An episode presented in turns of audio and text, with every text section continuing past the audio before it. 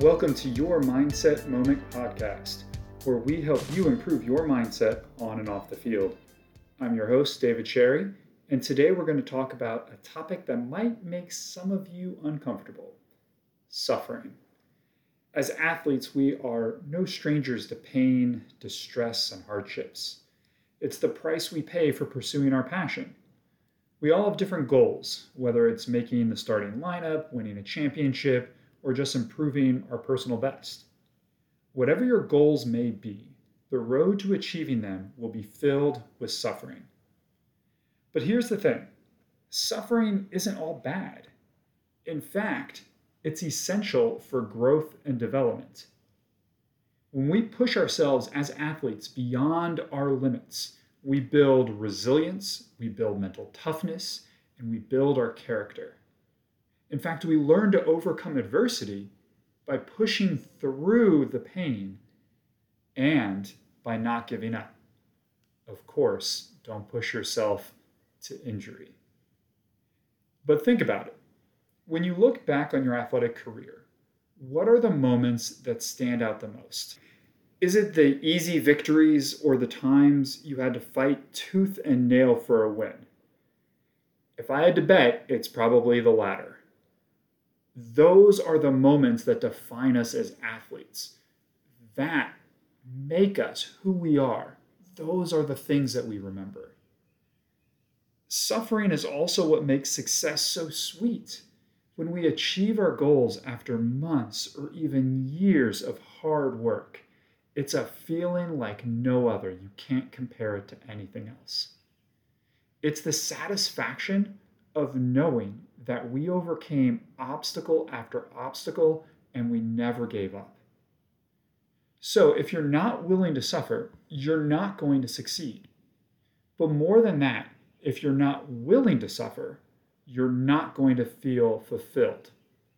If your purpose for playing is just to have fun, then you should join a rec league or just not enter competitions.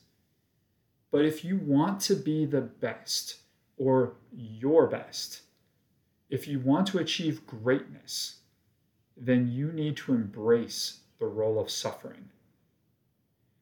Now, I'm not saying that you should enjoy suffering, or at least not all the time. Nobody likes to be in pain or feel distress. But what I am saying is that you should learn to appreciate the value of suffering. It's what separates the average athlete from the elite. It's what makes the journey that we're all on worth it. So, how can you embrace suffering as an athlete? Here are three suggestions for you to consider. Number one, reframe your mindset. Instead of focusing on the pain and discomfort, try to reframe your mindset to see suffering as a necessary part of the journey towards success. Remember that each time you push through the pain, you're building mental toughness and resilience. Number two, set realistic goals. While it's important to challenge yourself, it's also important to set realistic goals that are achievable for you. If you set goals that are too lofty, you may become discouraged when you don't achieve them quickly. So set small goals that you can achieve and then build on them over time. This is a long term journey, not a short one. And number three, find support. Suffering can be tough and it can be lonely, but it doesn't have to be. It doesn't have to be something you go through alone. Find a support system, whether it's a coach, teammate, family member, just someone who can encourage you when you are going through things that are tough. Surround yourself with people who believe in you and your abilities. So the next time you're feeling tired, sore, defeated, remember that suffering is part of the process. It is normal.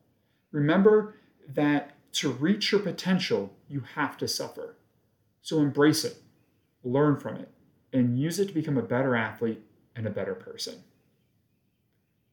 That's all for today's episode. Thank you for listening. I hope you learned something valuable. If you did, please share this podcast with your friends and teammates who might benefit from it as well.